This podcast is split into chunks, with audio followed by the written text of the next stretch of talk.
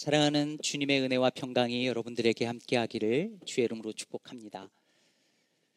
몸에 관한 시리즈 설교를 준비하면서 제 마음에 떠올랐던 수많은 몸들이 있었는데요. 가장 먼저 떠올랐던 몸은 아픈 몸이었습니다. 여기 있는 모든 성도들의 몸은 다음 세 가지 중에 하나일 것이 틀림이 없습니다. 아팠던 몸, 아픈 몸, 아플 몸. 예, 여기에 예외인 분이 계신가요? 아무도 없을 것입니다. 인간은 다 아픕니다. 마음만 아픈 것이 아니라 몸의 아픔을 다 안고 살아갑니다. 아이가 태어나면 며칠 지나지 않았는데도 때로 열이 펄펄 나면서 아프기도 하고 자면서 자라면서 감기 걸려 아프기도 하고 넘어져 아프기도 하고 그러다가 부러지기도 합니다. 나이가 들면 크고 작은 질병이 생겨서 아프고 그 질병은 점점 심각해지기도 합니다. 얼마 전 저와 동갑인 어떤 자매님하고 이야기를 나눴는데요. 그분이 그러더라고요. 저희 나이대가 되면 두 가지를 다 경험하는데 하나는 부모님들께서 이제 돌아가시거나 돌아가시는 것에 대해서 생각하고 준비해야 되는데 이게 첫 번째인데 두 번째 뭐냐면 바로 그럴 때 나도 늙어가고 있다라는 것을 경험한다는 거예요. 몸에 한두 가지 노화의 증상들이 생겨나는 거죠. 얼마나 공감이 되든지요. 부모님의 죽음을 준비하는 그 나이가 되면 내 노화도 피부로 느끼는 거예요. 얼마 전에 제가 옆으로 자다가 얼굴에 주름이 깊이 패였는데 하루 종일 안 없어지는 거예요. 늙어가는 거죠. 어르신들께 죄송합니다만. 여러분, 인간의 몸이 아프다는 것, 노화된다는 것은 결국 무엇을 보여주는 것일까요? 우리가 다 죽음을 향해 가고 있다라는 사실을 보여주는 것입니다. 우리 몸에 나타나는 그 크고 작은 질병들과 그것으로 인한 아픔은 우리의 몸이 완전하지 않고 한계를 가지고 있다는 것. 그래서 결국 마지막 한계에 이르르면 죽을 수밖에 없다라는 것을 보여주는 사인입니다. 고속도로를 달리는데 사인이 없으면 위험합니다. 이런 사인은 그래서 우리의 인생이 어디를 향하고 있던 간에 너무너무 중요한 요소인 것들이죠. 전도서 12장 1절을 기억하시죠. 너는 청년의 때에 너의 창조주를 기억하라. 언젠가 한번 말씀을 드렸는데 여기서 창조주라는 저 단어는 히브리어로 한 끗 차이로 무덤으로 번역되기도 한다 했습니다. 청년의 때에 너의 무덤을 기억하라는 것입니다. 몸에 한두 가지 이상이 생겨나고 질병이 생겨날 때에 집을 지키는 자들이 하나 둘씩 없어질 때, 즉 이빨이 점점 점점 사라지는 그때에 그때가 오기 전에 너의 무덤을 기억하라. 즉 질병과 노화는 우리로 하여금 우리의 죽음을 생각하게 하고 그리고 우리의 창조주를 기억하게 만들어주는 고마운 사인이라고 하는 것입니다. 그런데 오늘날의 문제가 무엇이냐면 질병과 노화를 이런 우리의 인생의 중요한 사인으로 보는 것이 아니라 싸워서 이겨야 할 대상으로 생각한다는 데 있습니다. 몸에 병이 생기면요. 그걸 마치 내 몸에 침투한 어떤 나쁜 적이라고 생각하고 싸우려 듭니다. 그래서 이겨야만 하고 이길 수 있다고 생각합니다. 현대의학의 발달은 우리로 하여금 그런 생각을 하게 만들었죠. 그래서 암에 걸리면 흔히 뭐라고 표현합니까? 암 투병한다 그러죠. 암과 싸우는 거예요. 교회에서도 어떤 병에 걸리신 분을 위해서 기도할 때 뭐라고 표현합니까? 병마와 싸운다고 하죠. 싸우는 거예요. 싸우는 것으로 이해를 합니다. 우리의 삶의 일부로 받아들이거나 우리의 인생의 인생이 어디로 향하는지를 보여주는 사인으로 받아들이기보다는 싸워 이겨야 될 적으로 생각하는 거죠. 아서 프랭크라고 하는 분이 쓴 아픈 몸을 살다라는 책을 읽고 있는데요. 이 책은 저자가 심장마비와 그리고 고환암에 걸려서 어떻게 그 병을 극복했는지를 보여주는 책이 아니라 아픈 몸을 가지고 어떻게 살아갔는지를 보여주는 책입니다. 너무 좋은 책인데요. 이 책에 이런 대목이 있습니다. 이 몸은 여전히 나 자신이었고 종양은 바로 이 몸의 일부였다. 내 몸을 전쟁을 벌이고 있는 두 편으로 나눌 수는 없었다. 종양은 나쁜 놈들이고 이에 맞서 건강한 원래의 내가 싸우고 있는 것이 아니었다.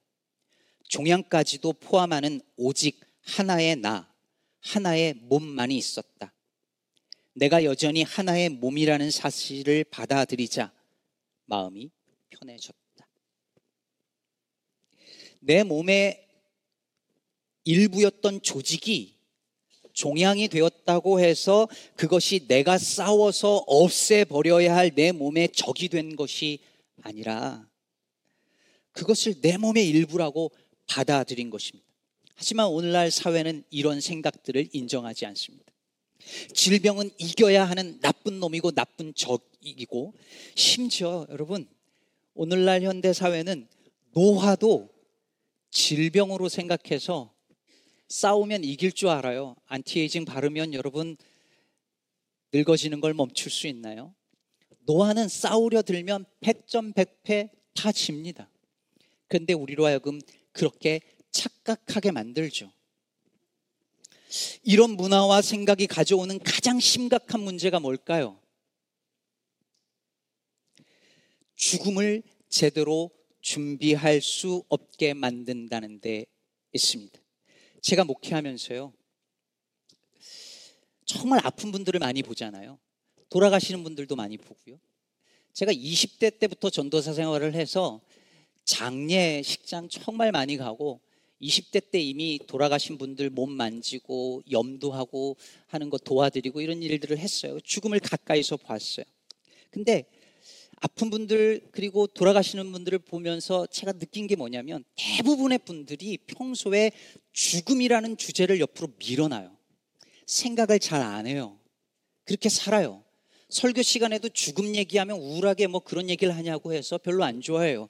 그렇게 죽음에 대해서 잘 생각하지 않, 않다가 어느 날 갑자기 심각한 병에 걸리면 그때부터 어떻게 해야 될지 모른다고 생각하고 그러면서 그 병과 싸우려 들고 그렇게 하다가 죽음을 제대로 준비하지 못한 채 허망하게 떠나는 분들을 수없이 봤어요. 저는 이게 너무 안타까워요. 저라고 그러지 말라는 법은 없겠지만 그리스도인이라면 이 주제를 회피할 수 없고 해서도 안 됩니다. 그렇다면 여러분, 우리가 그리스도인으로서 죽음을 어떻게 준비해야 할까요? 죽음이라는 주제를 떠올릴 때에 우리 그리스도인들이 품어야 할 기준이 있다면 그게 뭘까요? 저는 그것을 몸의 부활이라고 생각합니다. 이제 곧 살펴보겠지만 몸의 부활은 우리 믿는 자들이 어떻게 죽어야 하는가를 보여줄 뿐만 아니라 우리가 어떻게 살아야 하는지를 보여주는 그 중요한 기준을 제공합니다. 여러분 한번 생각해 보세요. 아까 예배 시간에 우리 매 주일 예배 시간 시작할 때 사도신경을 하죠. 사도신경 맨 마지막에 뭐라고 고백합니까? 몸의 부활과 영생을 영원히 사는 것을 믿습니다. 몸이 다시 사는 것과 영원히 사는 것을 믿는다라고 우리는 날마다 고백합니다. 그런데 여러분, 그냥 부활을 믿는다고 해도 될 텐데 왜 굳이 몸의 부활이라는 것을 강조했을까요? 왜 사도 바울은 그냥 부활을 말하지 않고 몸의 부활을 강조하는 걸까요? 그게 왜 중요할까요? 흔히들 생각하는 것처럼 몸이 부활하는 것이 아니라 몸은 죽어버리고 우리의 영혼이 부활하는 것이라면 우리의 몸이라고 하는 것은 결국 영혼을 가두고 있다가 죽으면 영혼은 자유롭게 보내주고 우리의 몸은 그저 썩어 없어져 버리는 어떤 것이 되고 맙니다. 그렇게 되면 우리가 이 땅에서 이 몸으로 살고 사랑하며 행한 모든 것들이 무슨 의미가 있을까요? 만약에 그런 거라면 굳이 예수님이 이 땅에 오셔서 몸을 입고 살아가야 할 이유가 어디에 있었을까요? 그러므로 몸의 부활을 부정하는 이런 생각들이야말로 죽음은 마침내 이 저주받은 몸으로부터 해방되는 것이고 구원은 이 불타 없어져 버릴 이 세상으로부터 구원받는 것이라고 믿었던 그 이단들의 생각과 다르지 않은 사상입니다. 바로 이런 그릇된 믿음 때문에 이 세상이 어떻게 되든 말든 기후 재앙으로 이 세상이 결국은 어떻게 되든 말든 어차피 없어질 세상인데 어차피 없어질 물질 세상인데 뭘 그걸 그렇게 걱정하고 신경 쓰냐라고 말하는 그리스도인들이 생겨난 것입니다. 하지만 오늘 본문은 예수님의 부활이 분명 몸의 부활이었다라고 증언하고 있습니다. 물론 예수님의 그 부활의 몸은 부활 전과 똑같은 몸은 아니었습니다. 어떤 점이 같고 어떤 점이 달랐을까요? 이게 너무 중요해요. 왜냐하면 부활하신 예수님의 몸은 나중에 우리가 부활했을 때 어떤 모습이냐를 보여주는 이그젠플이거든요. 첫 열매거든요. 먼저 오늘 본문 요한복음 20장 14절을 보시죠. 이 말을 하고 뒤로 돌이켜 예수께서 서 계신 것을 보았으나 예수인 이신 줄은 알지 못하더라. 막달라 마리아가 예수님의 무덤에 갔는데 시신이 없어진 거예요. 그래서 막 울고 있는데 옆에 예수님이 나타나셔서 말씀을 거는데 예수님인 줄을 못 알아봐요. 대화를 하면서도 그가 동산지기인 줄 알았다라고 15절에 말을 하고 있죠. 마리아만 그런 게 아닙니다. 여러분 기억하십니까? 누가복음 24장에서 엠마오로 내려가는 제자들하고 예수님하고 계속 동행하면서 대화를 하는데 이 제자들이 예수님을 모르지 않았을 텐데 예수님이 누군지를 모르고 계속 같이 걸어가요. 그러다가 예수님이 주신 그 떡을 먹고 눈이 밝아져 그제서 예수님인 줄 알아봤다라고 기록하죠. 이게 뭘 보여줄까요? 부활하신 예수님의 몸이 그 겉모습이 뭔가 달라졌다라고 하는 것을 암시하는 거죠. 그뿐이 아니죠. 오늘 본문 20장 19절을 보십시오. 이날 곧 안식 후 첫날 저녁 때에 제자들이 유대인들을 두려워하여 모인 곳에 문을 닫았더니 예수께서 오사 가운데 서서 이르시되 너희에게 평강이 있을지어다. 제자들이 두려워서 문을 걸어 잠궜는데 예수님이 가운데 나타나셨어요. 어떻게 된 거죠? 예수님이 고스트처럼 갑자기 벽을 뚫고 들어오신 걸까요? 실제로 누가 보면 24장 37절에 보면 이렇게 말하죠. 그들이 놀라고 무서워하여 그 보는 것을 뭘로 생각했다? 영으로 생각했다라고 말하고 있습니다. 아, 예수님이 영으로 부활하셨구나 라고 생각할 수 있는 대목이잖아요. 근데 그들을 향하여 예수님이 이어서 누가 보면 24장 39절에서 이렇게 말씀하십니다. 내 손과 발을 보고 나인 줄 알라. 또 나를 만져보라. 영은 살과 뼈가 없으되 너희 보는 바와 같이 나는 있느니라. 여러분, 살과 뼈가 있다는 말이 뭐예요? 몸이 있다는 말이죠. 그래서 예수님이 그걸 보여주려고 먹을 게 있냐? 라고 말씀하시고 거기에 있던 구운 생선 한 토막을 드셨다는 거예요. 그럼 이 모든 것이 보여주는 게 뭘까요?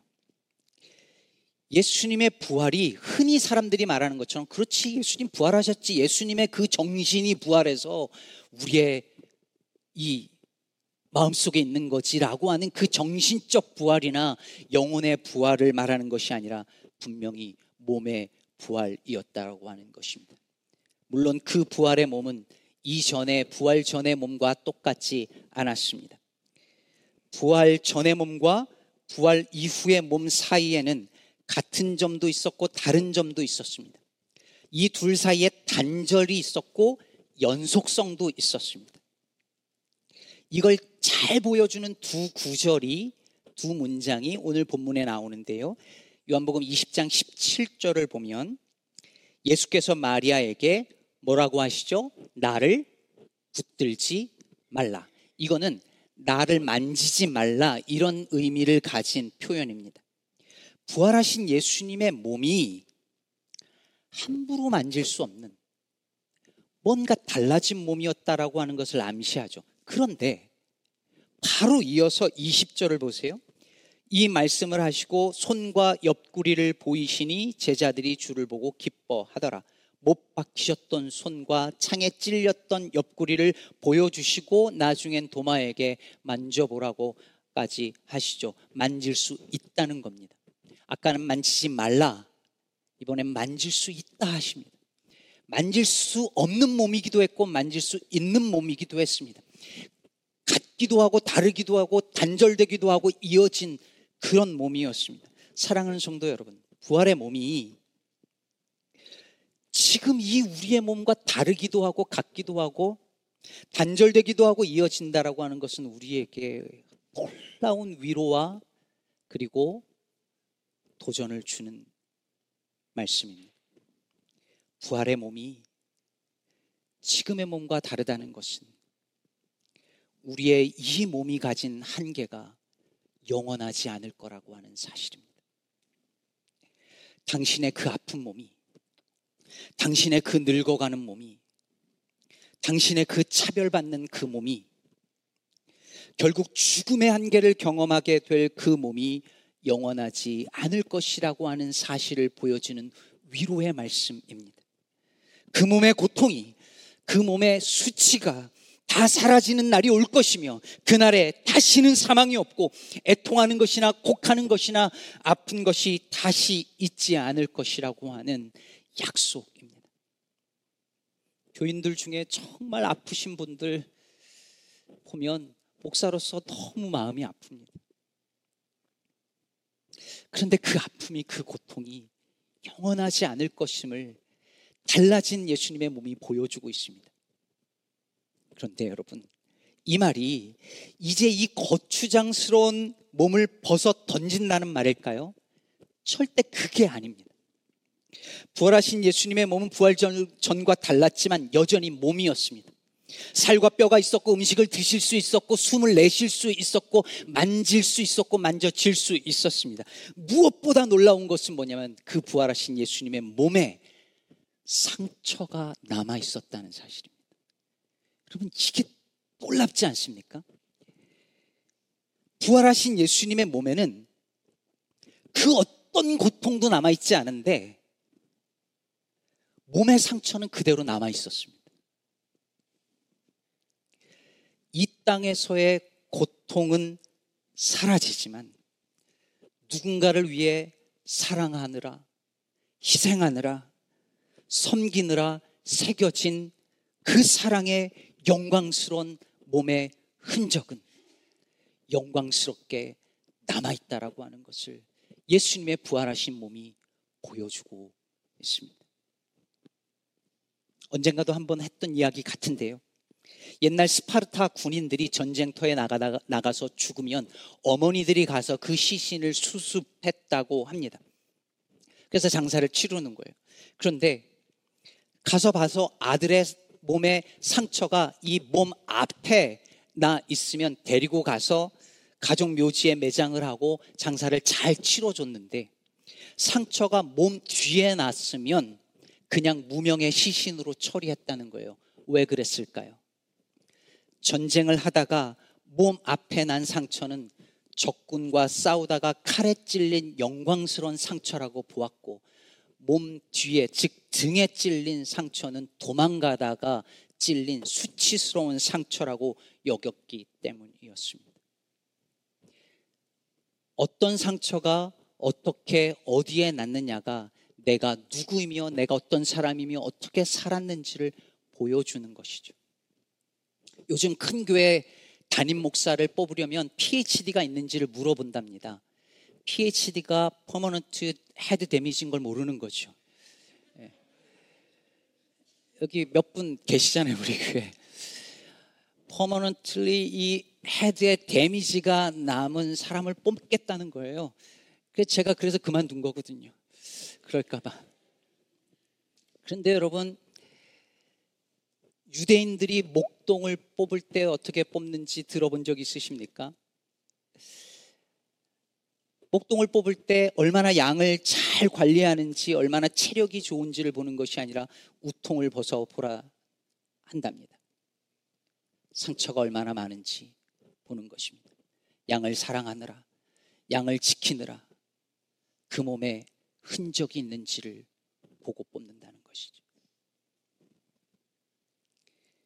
여러분, 예수님의 그 부활하신 몸에 십자가의 흔적이 남아 있다라고 하는 것은 우리를 향한 어마어마한 위로이자 또한 부르심입니다.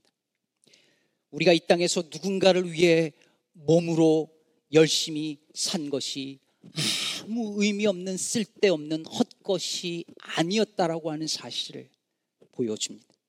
내가 주님의 몸 된 교회를 위하여 섬긴 그것이 아프고 힘든 가족들과 이웃을 위하여 헌신한 그것이 이 사회를 보다 나은 사회로 만들려고 변하지 않는 것 같은 그 상황 속에서도 몸부림친 그것들이 아무 의미 없는 쓸데없는 그 어떤 것이 아니라 남아서 결국은 나도 모르는 방식으로 반드시 열매 맺을 것이라고 하는 사실을 우리에게 말해주고 있습니다. 사실 우리는 우리의 몸의 부활이 어떻게 일어나는 것인지, 부활의 몸이 정말 어떤 모습인지 다 알 수 없습니다. 그것은 신비에 속한 일일 것입니다. 그런데 사도 바울은 그것을 설명할 때 마치 씨를 심어서 뭔가가 다른 형체로 자라나는 것으로 이해하고 설명했습니다. 고린도전서 15장 42절에서 44절을 잠깐 보면 죽은 자의 부활도 그와 같으니 썩을 것으로 심고 즉 죽는다는 것은 이 결국은 썩는 이 몸을 심는 것인데 썩을 것으로 심고 썩지 아니할 것으로 다시 살아난다는 거예요.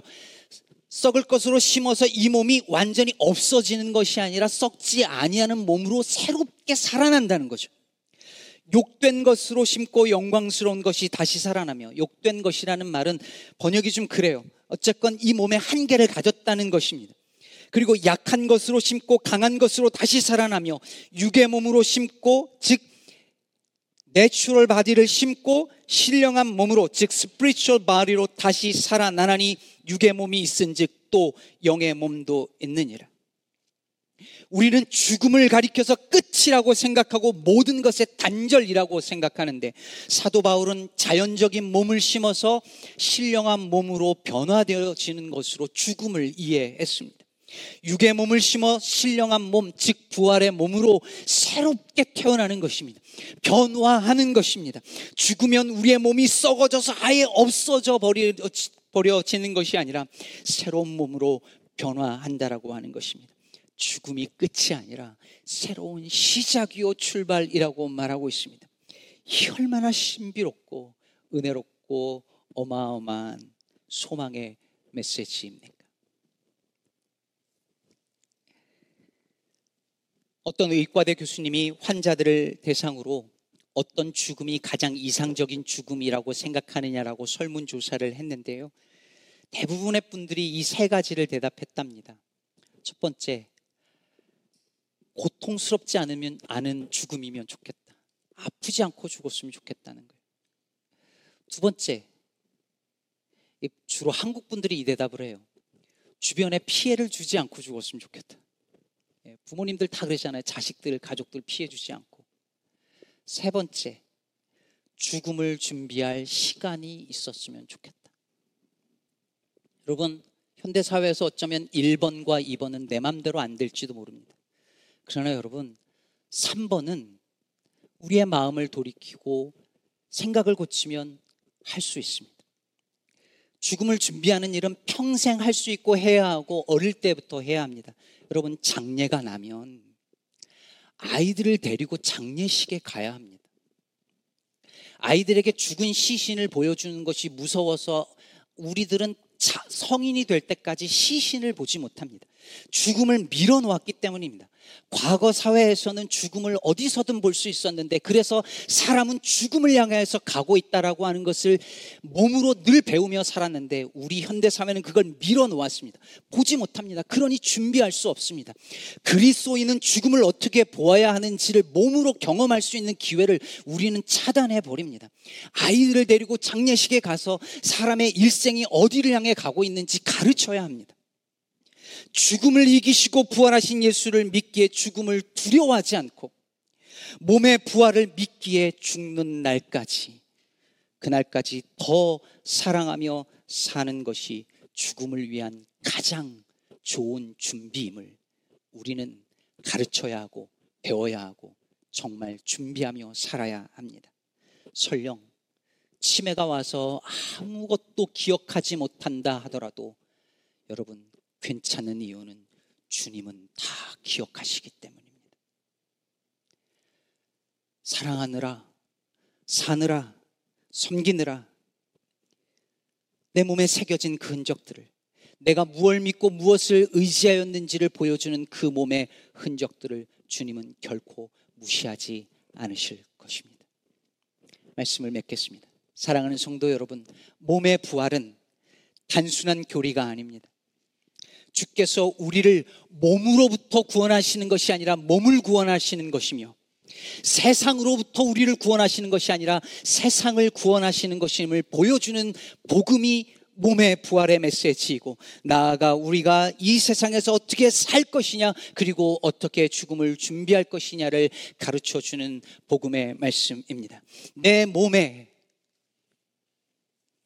욕심과 미움 때문에 새겨진 흔적들을 가지고 살 것이 아니라 누군가를 사랑하고 섬기느라 새겨진 사랑의 흔적이 많은 몸이 되기를 간절히 축복합니다.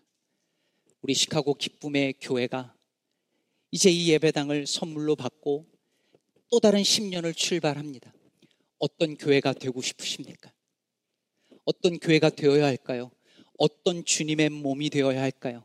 어떤 교회는 싸우다 생겨난 상처 투성인 교회가 있습니다. 우리 교회는 사랑하다 생겨난 흔적들이 많은 교회가 되었으면 좋겠습니다. 여러분, 부활할 때 미끈한 20대의 몸매로 가고 싶으시죠?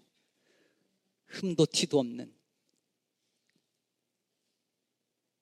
그런 몸이 아니라 사랑하다가 생겨난 많은 흔적을 가지고 주님 앞에 서는 그 영광을 누리게 되기를 부활의 첫 열매 되신 예수의 이름으로 축복합니다.